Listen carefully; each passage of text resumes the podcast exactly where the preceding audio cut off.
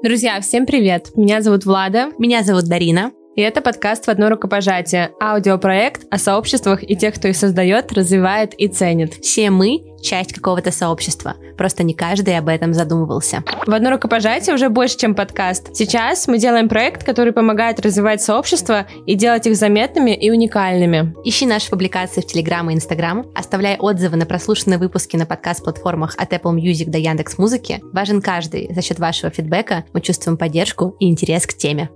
Мы пригласили Искандера Ахметова, основателя агентства ЕП, которое специализируется на развитии клубов и сообществ, основателя закрытого клуба для предпринимателей на Кипре «Сириус» и московского клуба «Алун», а также с основателя НКО «Пять добрых дел». В этом выпуске с Искандером мы поговорили о том, что отличает бизнес-клубы в России от зарубежных аналогов, почему важен личный контакт с участниками бизнес-клубов и как поддерживать интерес к сообществу на протяжении двух и даже трех лет, чем измеряется успешность таких бизнес-клубов, как чат-бот упрощает работу комьюнити-менеджера и какие необычные задачи он может решать, а также обсудили личный преподавательский опыт Искандера в Плехановском университете, где он читает курс по комьюнити-менеджменту.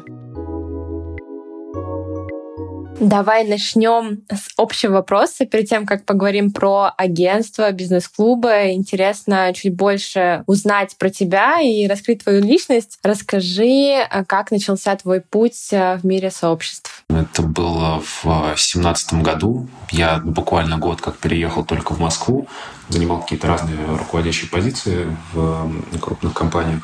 И я люблю баню. Я посещаю баню не меньше 50 раз в год. И я, собственно, пошел э, в Москве в баню, где познакомился со своим э, будущим партнером. Это была ночь с 7 на 8 э, марта. Был партнер и двое его друзей. И сидя в бане, вот третий товарищ, он такой, а у меня там родители в Рязани. Я погнали в Рязань. Ну и мы, собственно, поехали в Рязань той же ночью. Ехали обратно уже, когда я там спросил своего партнера Эдгара, чем занимаешься там и вот это все. Ну, на тот момент он еще не был моим партнером. Он сказал, ну, я там тебе там пришлю. И он мне что-то прислал, я прочитал, там было что-то про сообщество, союз выпускников бизнес-школы. Очень интересно, ничего не понятно. И спустя, наверное, пару недель еще мы с ним встретились. Он предложил мне э, работу мне это понравилось, потому что так или иначе я слышал про это сообщество уже, и до этого, если я стабильно развивался в продажах, мне понравилась история с сообществом тем, что это прикольно, и это через вклад другому. Ты помогаешь людям закрывать какие-то свои там, бизнес там, да, и личные задачи, и это все через вин-вин. То есть на тот момент это уже было агентство ЕП? Нет, это речь идет о московском клубе АЛУ. Агентства на тот момент еще не было. Я начал заниматься развитием московского клуба. За год-полтора буквально стал вот, управляющим партнером, получил долю. До мая 22 года я являлся управленцем и занимался полностью всей операционкой. Как результат, э, с 400 человек зарегистрированы крупные компании полного отсутствия понимания, что такое сообщество, там, да, что там делать и прочее. Мы вместе смогли с командой, с партнером сделать э, с 400 человек 5000 человек. Это полностью платящая аудитория, пройдящая адмиссию, без рубля на маркетинг, без отдела продаж, только по сарафанке. Это все выпускники различных бизнес-школ, Сколково, Гарвард, Кембридж, Kellogg, там, Ранхикс, МГУ, Плехановка, там, и так далее. Это все предприниматели, топ-менеджеры достаточно крупных компаний. А по сей день могу смело сказать, что с точки зрения зрения уровня аудитории мы, наверное, занимаем лидирующие позиции в России. Мы построили порядка 12 направлений в этом клубе. Э, недвижимость, IT, JAR, авто, виза, медицина там и так далее. Медицина э, на сегодняшний день это сильнейшее медицинское сообщество в России, могу сказать смело. Туда подключены собственники э, и топ-менеджеры топ-10 фармхолдингов, аптек. Порядка больше 100 узкопрофильных э, специалистов находятся в этой группе, которые постоянно помогают нашим участникам в каком-то саппорте. И причем это абсолютно не коммерческая история да, для нас, как для сообщества. Допустим, когда э, история там началась с пандемией и прочее, там, да, после этого у нас появилась такая штука, как омикрон. И один из наших участников просто пишет э, в чат и говорит, что, слушайте, для всех э, резидентов э, сообщества все тесты на омикрон бесплатно с доставкой на дом а в группе группе порядка тысячи человек, абсолютно бесплатно для всех. Это мой вклад в сообщество. Потому что люди получают большую ценность. В ежегодно там закрывается порядка по последнему году. Это было 843 обращения, которые были эффективно закрыты в группе. Это начиная там от поиска лекарств каких-то редких до узкого специалиста, помощи в устройстве каких-то больниц там, да, там и прочее. Не только там по Москве, но в целом по России. Поэтому по сей день это остается там сильнейшим ресурсом и достаточно много сообществ на российском рынке на московском рынке достаточно часто к нам обращаются обращаются к нашей команде для того, чтобы мы помогли как-то это отработать. Не раз мы заставали такие истории, когда люди в компании сидят в каком-то ресторане, предприниматели, они говорят, вот у меня есть там такая вот, э, не знаю, проблема, не могу решить, может быть, там знаете, и вот люди там доставали телефон, пишут сообщение в группу, соответственно, там достаточно в кратчайшие сроки закрывается, потому что московский клуб, э, основная концепция — это практическое решение задач. Наверное, здесь интересно было бы узнать. Ты говоришь о том, что клуб существует 2014 года, мы находимся в 2023 году, плюс ты присоединился к клубу уже для того, чтобы развивать его и, возможно, дать ему какое-то новое направление. Как ты вообще оцениваешь, как изменился клуб с момента, когда ты туда пришел в качестве управленца, и что появилось в результате? Какие качественные, количественные изменения произошли? Клуб запустился в 2014 я присоединился в 2017 из операционной деятельности вышел в мае 22 Если вернуться там назад, сообщество стало более зрелым, устойчивым, э, людям уже понятны правила игры, как что устроено, какой вклад кто несет, кто что может получить в сообщество, кто что может привнести и так далее. В каждом из там 12 направлений работает порядка 46 партнеров, это же в том числе это и участники клуба, которые стали впоследствии партнерами и лидерами направлений, которых мы создали. И поэтому сообщество ну, как бы там достаточно органично и наполняется по сей день, и привносятся какие-то там и новые компетенции. Там все получилось как-то классно, а ну как-то дальше классно классно идет. Это все магия сообществ. Мне кажется, что даже если вся команда вообще отключится, то да, это сообщество не вырастет, но оно не пропадет точно потому что люди смычены, люди понимают какие-то правила игры, наверное, начнется какой-то там небольшой там бардак, наверное, там, может быть, не все станут там, да, соблюдать какие-то правила и прочее, но оно точно будет жить. Ты, получается, присоединился вот пять лет э, такого активного участия в жизни сообщества, в жизни клуба в качестве партнера. Э, в какой момент появилась идея создать свое собственное агентство по развитию бизнес-клубов и помощи в создании сообществ? И было ли это решение сопряжено с решением выйти из операционной деятельности этого проекта? Первые мысли начали появляться как раз-таки вот в 2018-2019 году, когда большое количество клубов начало открываться в Москве. Так или иначе люди там консультировались. Наверное, после пандемии пришло понимание того, что, блин, а мы действительно немало знаем, как там строится сообщество, как выстраивается система, как людей мэчить, какая тишка нужна, где какие грабли наступать, не наступать и прочее.Кстати, это ты все просто на собственном опыте замечал, или у вас а, в сообществе тоже были ребята, которые развивались как комьюнити-менеджеры? Нет, э, это было все, наверное, на собственном опыте. Со временем, естественно, у нас появились комьюнити-менеджеры, но когда в 2017 году я присоединился к команде, было буквально кто в какой-то операционной деятельности участвовал, там полтора там, или, может быть, два с половиной человека. Не было понимания, как это развивать там было объединено 400 хороших, уважаемых людей. И они были объединены связями дружбы. Как они были знакомы, все эти 400 людей? Они все были выпускники бизнес-школ программы MBA, Executive MBA. Это уже как минимум первый критерий, который там их объединяет. Дальше они, соответственно, там проживают порядка трех лет какого-то там обучения, и очень много схожих историй, проблем они находят и решают. Начиная от каких-то лидерских программ, которые проходят,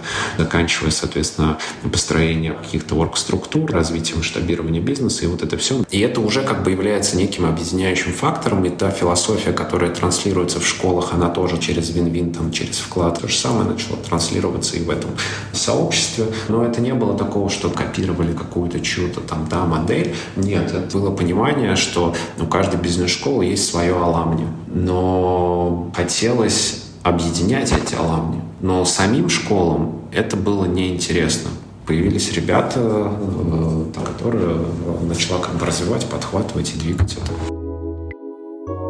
Если мы говорим э, про непосредственно развитие бизнес-клубов, понятно, что один из важных критериев — это фильтр. Фильтр на участников, которые схожи по своим интересам, ценностям и целям. Но как раз-таки, когда ты рассказывал про Элан и его развитие, ты непосредственно заметил такую тему, что удалось построить устойчивую систему. И я так подозреваю, что этот подход в развитии устойчивой системы вы потом масштабировали на свои проекты в агентстве. Как ты считаешь, какие инструменты помимо фильтра, критериев отбора, критериев участников важны для того, чтобы построить такую устойчивую систему бизнес-клуба или сообщества? Адмиссия, она действительно важна, и есть разные виды адмиссии, которые используются в разных клубах. Да, кто-то просто заполняет заявку, что-то оплачивает, вступает. У кого-то есть какое-то интервью перед этим, возможно, одно, два, три, больше. Это второй вариант. Третий вариант. Есть клубы, которые после заявок какого-то диалога еще проводят встречу с советом клуба, либо там, с какими-то участниками. Четвертый формат есть, что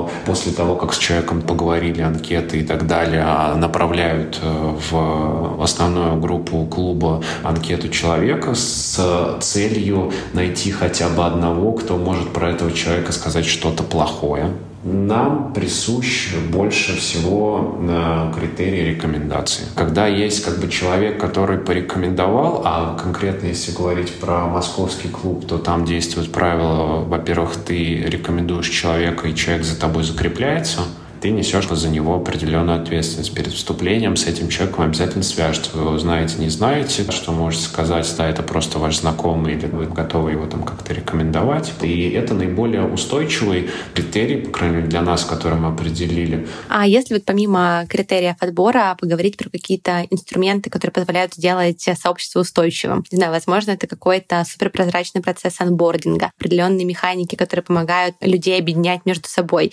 Есть ли какие-то при развитии бизнес-клубов, которые стоит учитывать? Есть такая условно негласная формула, что если ты сумел довести человека на три года, то ты его приобщил к сообществу. Вот. И для того, чтобы это сделать, нужно выстраивать прямое какое-то взаимодействие, некую CGM, как ты будешь вести коммуникацию с этим участником. Я обычно выстраиваю такую систему и рекомендую выстраивать своим там, и заказчикам, и у себя точно так же делаю, чтобы вы планировали коммуникацию стабильно с человеком как минимум минимум раз в полтора месяца.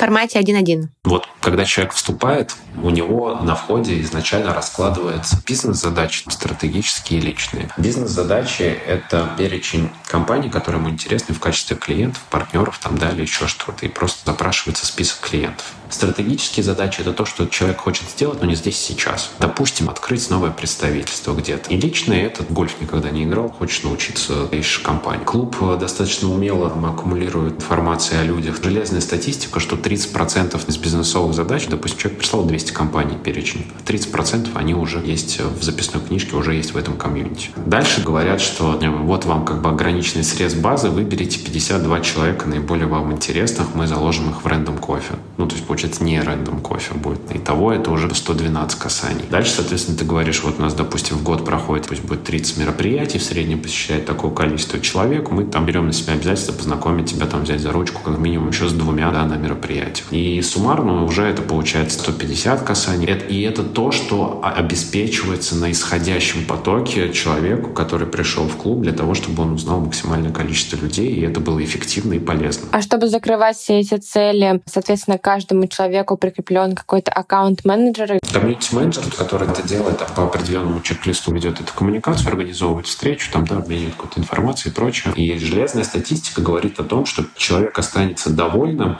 и пойдет на продление да, на второй год, если он получит 6-8 правильных знакомств всего лишь. То есть если мы даже возьмем 200 человек касаний, которые мы сделали, банальную 10% конверсию, то он укладывается там сильно. На второй год, когда ты его уже более-менее познакомил, есть задача там, да, поработать над каким-то там его закреплением, узнаваемостью. Раз в полтора месяца делать с ним а, выступление, на Zoom-конференцию на какую-то отдельную тему с участниками, чтобы он там предстал как, как, как эксперт и о чем-то интересном рассказал, написать про него статейку, да, или историю там в соцсетях и прочее.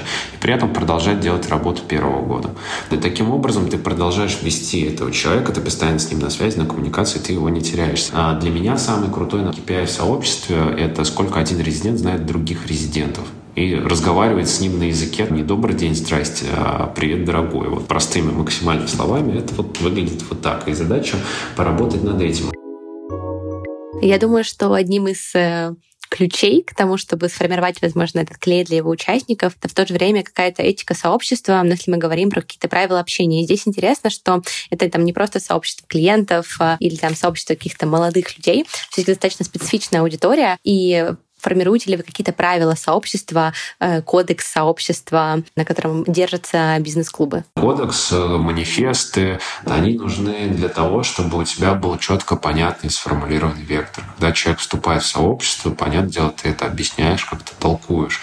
И когда в процессе дальше возникают какие-то конфликтные ситуации или спорные ситуации, возвращаетесь к основе то, что вы изначально заложили. Вы вправе это в процессе менять, дополнять, модернизировать и прочее. Не бывает такого, что что ты написал самый умный кодекс, манифест, и он у тебя работает всю жизнь 5-10 лет вообще без какого-то изменения. У нас был и есть что там э, в Сириусе, что в Алуне кодекс, это основные какие-то правила игры. И отдельно у нас были правила клуба, кодекс нередактируемый, правила редактируемые и постоянно пополняющие. И при возникновении той или иной ситуации, которой до этого не было, мы, соответственно, прорабатывая ее, мы дополняли да, какие-то вещи. Давай сделаем шаг назад от такой операционной деятельности в рамках комьюнити-менеджмента и пойдем в масштаб. И такой вопрос, а, как ты думаешь, а, когда и почему в России появился вот этот тренд на бизнес-клубы? И есть ли отличия бизнес-клубов России э, в сравнении с бизнес-клубами за рубежом, где бизнес-клубы — это уже часть определенной культуры. В России, ну, прям наиболее большую популярность там начал набирать действительно в каким-то 18-19 году. Наибольшую информационную огласку там получила, много клубов открылось. Сегодня так чуть ли не каждый месяц там новые открываются. Ну и в 90-х годах они были, и в 2000-х они были. Один из таких старейших клубов есть в России, называется «Монолит». Он уже закрылся, по-моему, в 2000 2001 году. Это был для клуб друзей и, и их друзей. В нем состояли э, все те люди, которые сейчас находятся там в списке Forbes. Поэтому клубная индустрия, она была, просто она не была массовая, она не воспринималась людьми там, да, в той или иной степени. Ну а если сравнивать э, с зарубежными э, бизнес-клубами, есть ли какая-то разница? Отличие, во-первых, в культурной ценности. Там люди очень сильно дорожат своей репутацией. Если ты сказал А, ты приложишь все усилия, деньги, время и все что угодно, но ты сделаешь А, потому что репутация твоя на вес золота, это не только твоя, но и семьи и прочего. И при возникновении каких-то трудностей клуб, наоборот, объединяется, сближается и помогает себе решить эту задачу. Как только начались э, различные трудности, допустим, в России, многие люди стали выходить из клубов и не продлевать членство, там, да, сокращать косты. Первым, чего они отказывались, это от клуба. Сингапур вообще построен на клубах. Там есть э, сообщество твоей коммуны, там, где ты живешь. Есть там сообщество по лайфстайлу для проведения времени с детьми, семьями. Есть отдельные бизнес-клубы. Клубы обладают очень большой инфраструктурой и мощностью. Они по 100, 200 лет существуют. Они еще основывались вокруг конного спорта, вокруг бейсбола, вокруг гребли, те же аламни. Э, из интересных вещей я был в одном клубе на предновогоднем мероприятии. У них есть свой клубный дом, рядышком большой торговый центр, рядышком есть рестораны, отель, гольф-поле, детская школа, большой спортивный стадион им принадлежит клубу. И когда ты заходишь внутрь, допустим, на, на мероприятие, вообще не было стульев. Потому что э, клуб — это про общение, про нетворкинг, про то, чтобы люди разговаривали. А у нас очень часто делают в России отдельные столики, отдельные какие-то зоны, и они сразу выглядят обособленно. Все делают мероприятия, но никто не продумывает коммуникацию. Э, много что заметил, что на каждом мероприятии клубном за рубежом обсуждается сам клуб на каждом клубном мероприятии в России обсуждается какой-то спикер. Если мы в России привыкли, что у нас есть какой-то комьюнити-менеджер, и к которому мы можем обращаться по любому там, вздоху, то там есть какая-то отдельная, назовем это администрация, с которым ты можешь связаться. Здесь может быть чат, там его не будет. Но не будет функций, которые там есть сейчас в Телеграме.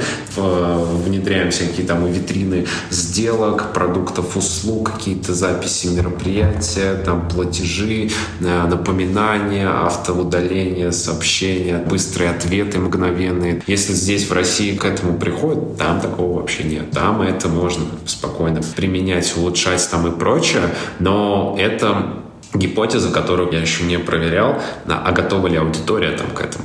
А расскажи, с точки зрения управляющей компании, бизнес-клуба, насколько они сами включены в жизнь сообщества на ежедневной основе, или они принимают участие в каких-то стратегических э, встречах, мероприятиях, э, решениях, но им нет необходимости там быть самым активным резидентом, э, который посещает все встречи и знает каждого в лицо. Все основатели клубов немножко бедолаги в том плане, что абсолютно нет времени. У меня э, в год проходило по полутора тысяч уникальных встреч в Москве. Это постоянно в коммуникации, и как ни крути, вот э, то, с чего мы начинали с Эдгаром, у нас появилась идея сделать такой смарт-офис, служба единого окна в сообществе, в которое ты будешь направлять любой запрос, она будет отрабатывать. Ну, полтора года мы с этим плюхались и бросили. Объясню почему. Потому что когда у человека возникает что-то экстренное важное, он не оставит э, ни один запрос ни в какой бот, ни в какую заявку, ни еще что-то. Он позвонит тебе, потому что есть определенное доверие. И вот э, и руководители, и основатели клубов — это звенья и некое узкое горлышко, потому что зачастую, как бы, если убрать основателей из клуба, то со временем клуб э, куда-то пойдет э, не в то русло, потому что все равно, если мы говорим про частный клуб, им движет лица, которые его придумали, их энергия. Когда приехали, начали открывать клуб на Кипре, здесь я сразу стал двигать команду. Я сразу перезамыкал каких-то людей, понятное дело, первое знакомство до его вступления. Мы проводим эту встречу вместе, но максимально маленькому или не маленькому вопросу я перезамыкал на своих э, ребят на команду для того, чтобы коммуникация выстраивалась сразу. И через 1, 2, 3, 4, 5 таких перезамыканий человек э, привыкает. Какой размер э, команды соизмерим с каким размером сообщества? Общества, то есть кто необходим к роли члена в команде для того, чтобы закрывать э, потребности от, э, не знаю, 50, 200, э, тысяч и 5000 человек, чтобы это было комфортно по ресурсам и действительно каждому члену этого бизнес-клуба было время, место для своих вопросов и решения своих задач. В целом на одного комьюнити-менеджера комфортно, если будет приходить от 50 до 150 человек. Но здесь для того, чтобы сказать, какое количество команды нужно на тот или иной объем, еще зависит, есть ли какие-то автоматизированные вещи. Потому что есть какие-то массовые сообщества по 10, по 20, по 30 тысяч участников. Понятное дело, там другой концепт, там с ними не взаимодействуют персонально. А если этот бизнес-клуб на 500 человек, то там есть какое-то персональное взаимодействие. Когда э, запускали э, Кипр, подключилась команда из 8 человек. Это один э, дизайнер, один копирайтер, один э, разработчик, один э, ивент-менеджер, один руководитель клуба, один комьюнити-менеджер. Если есть работа с контентом, там отдельный фотограф, отдельный видеограф, несколько монтажеров. В контенте тоже сразу идет распределение тот, кто занимается контентом по соцсетям. Есть те, кто взаимодействует э, вовне с э, крупными компаниями, со СМИ. Для того, чтобы вести примерно 500 человек и направить уровни, то команды из 17-20 человек будет вполне достаточно. Ты ушел э, из э, управляющей компании бизнес-клуба, в который ты пришел и получил очень много опыта в целом в знании сообщества, того, как они развиваются. И как строилось дальше твое профессиональное развитие, на каком этапе появилось именно агентство, в чем для тебя стало профессиональное разительное отличие, профессиональный рост после нового проекта, который ты запустил сам? Агентство появилось в последний год, там полтора. После того, как я объявил о своем выходе, мы занимались, э, ну, как, как агентство, я занимался коммерческими проектами. Мы бутиковые, в год мы не можем делать больше 16 проектов, нам в целом комфортно. Давайте так, у меня за все время э, в агентстве 45 клиентов.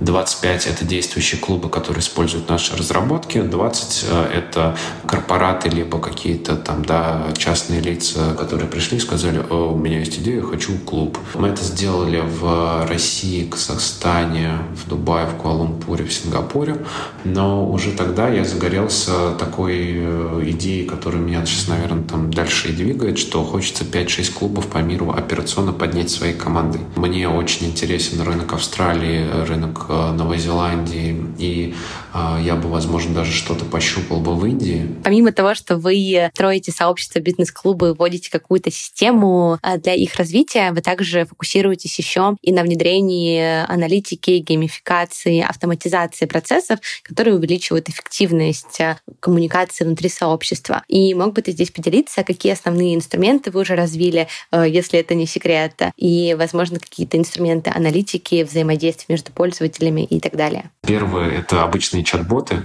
в Telegram, а, и, соответственно, это либо портал, либо мобильные приложения.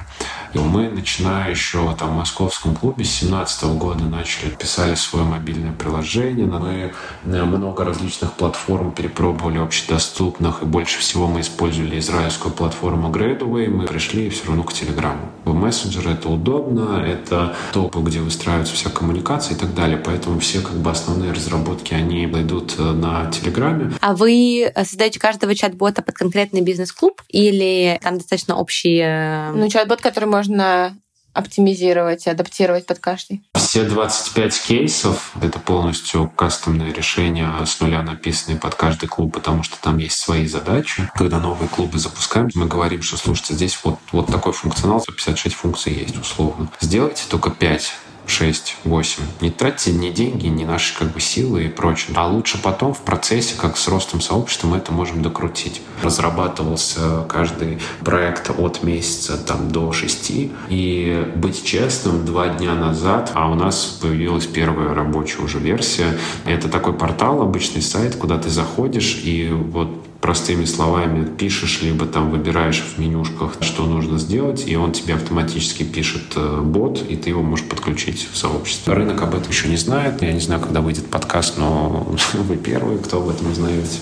Понятно, что большое место отводится чат-ботам и разным форматам автоматизации. Как ты считаешь, может ли однажды такой чат-бот заменить комьюнити-менеджера?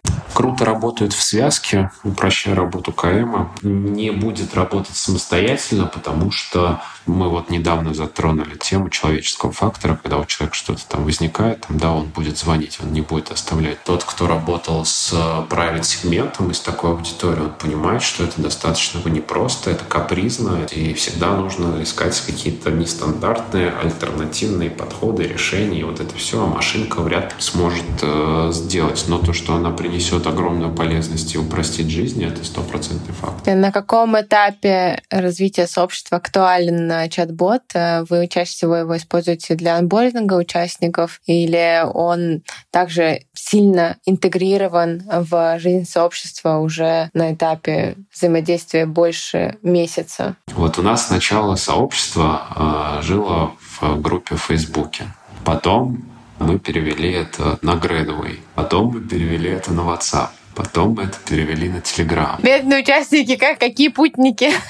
Как долго они шли? На момент, когда уже перевели в Телеграм, уже появились чеченские взносы. Вот теперь вопрос. А сколько времени надо потратить на то, чтобы понять, у кого закончилось годовое членство, или для того, чтобы собрать эти платежи и в целом вести учет, например, или какое количество времени надо потратить для того, чтобы оповестить своих участников о какой-то новости. Давайте даже там любое мероприятие. Ну, начинается промоутироваться мероприятие минимум за три недели. И там зачастую посты за три недели, за две, за полторы недели, за неделю, за пять дней, за три дня, за день, сам день, за два часа обязательно за 4. Какое количество коммуникаций комьюнити-менеджеру нужно провести с одним человеком? Если у тебя большое сообщество, где ты постоянно организовываешь какие-то звонки с командой, много всего, обратную связь собирать. Есть еще не совсем банальные, вот когда ты в день получаешь 150 сообщений, а ты знаешь вот этого участника, а чем он занимается. Мы когда делали свой первый бот, мы сделали очень простую функцию.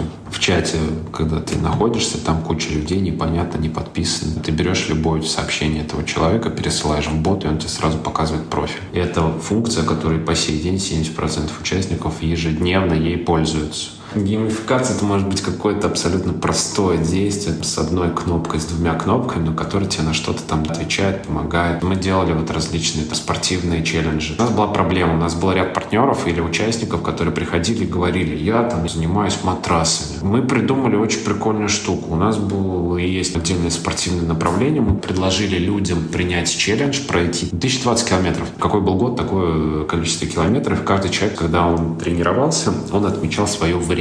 Неважно, чем он занимался, бегом, плаванием, но он оставлял время. Это время э, пересчитывалось на километры. Всегда объявлялся победитель недели. И тот, кто первый, соответственно, добегал до своих 2000 сколько-то километров, тебе приз, матрас за 200 тысяч, пожалуйста. Ты в партнеры сразу ты заказываешь, вот у тебя спортивный челлендж, отмечайся, вовлекаешь аудиторию, при этом ты обозначил, что вот есть такой челлендж, я не знаю, 5 призовых мест, и ты уже спокойно и органично говоришь, что принимай э, участие в челлендже, занимайся спортом. Вот такие партнеры, которые предоставляют призы. Полет фантазии, он на самом деле безграничен. И мы понимали, кто каким спортом занимается, как часто. И КСДФ провели, и участников вовлекли. Да, да. И при этом боты, они помогли собрать всю там эту статистику. Еще из полезных историй, когда у тебя большой комьюнити, ты не понимаешь, кто активен, а кто нет. У нас боты были настроены таким образом, что ты вообще ничего не пишешь, ни в чат не заходишь и прочее. В админку от бота падало уведомление о том, что хе срочно свяжитесь с, с Искандером, он уже сколько-то там времени не на связи. Либо бот сам ему мог написать. Это тоже удобно, и это снимает время комьюнити-менеджера, при этом ты все равно ведешь взаимодействие с э, участником.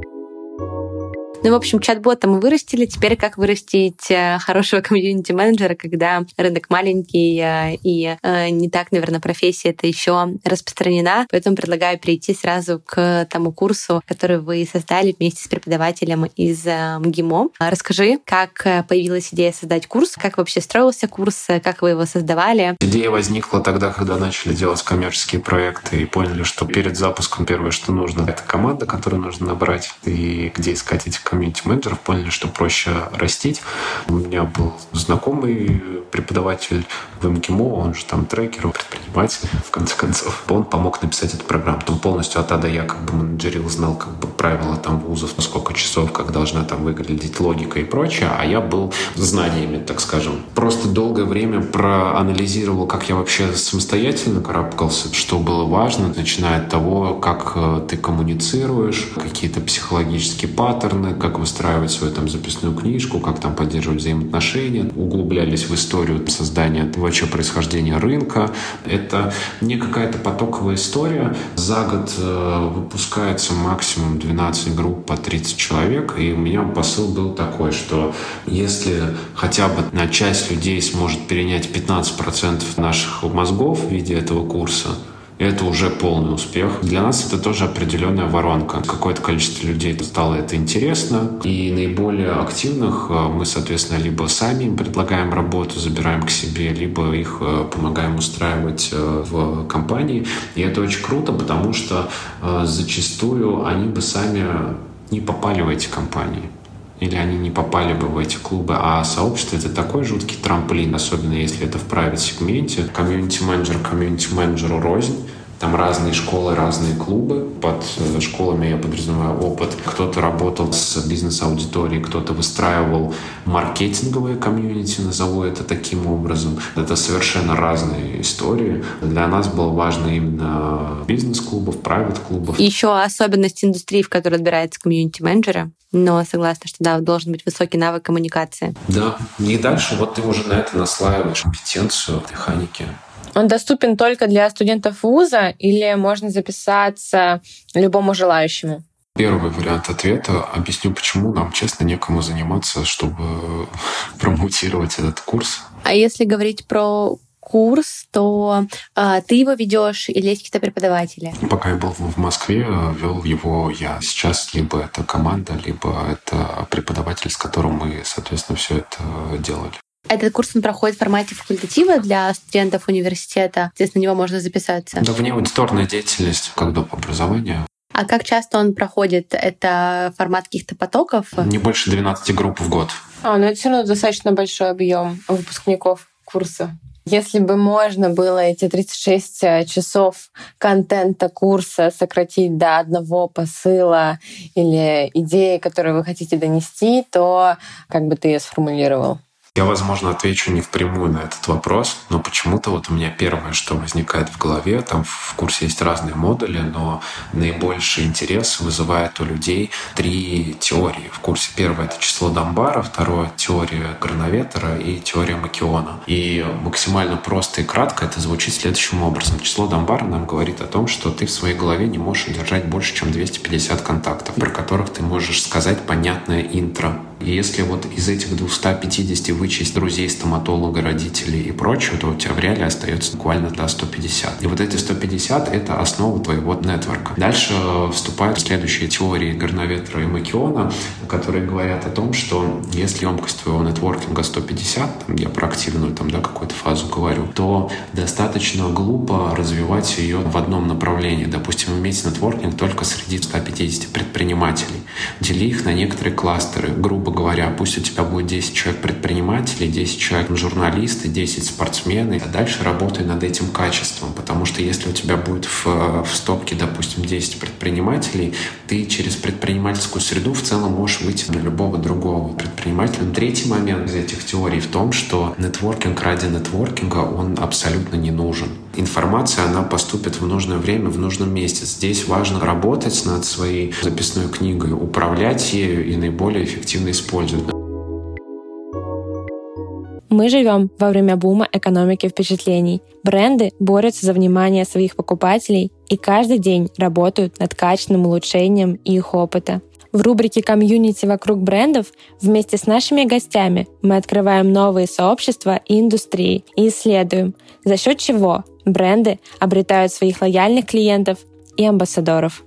Назови три бизнес-клуба, которые тебя вдохновляют и пример которых э, тебе нравится. Мне нравится Оратор-клуб, Бизнес-перевал, это не бизнес-клуб, это скорее тревел сообщество, но очень классные замороченные ребята. Если про российский рынок, мне нравится 100 капитанов. Это яхтинговый э, клуб.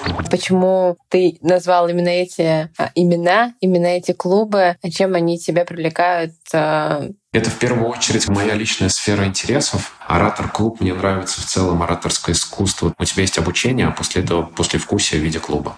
И там это как бы очень классно, стильно выглядит. Э, Бизнес-перевал, мне нравится путешествие, я много путешествую. Они продают э, путешествия под названием «Перевалы», но не каждый туда может попасть.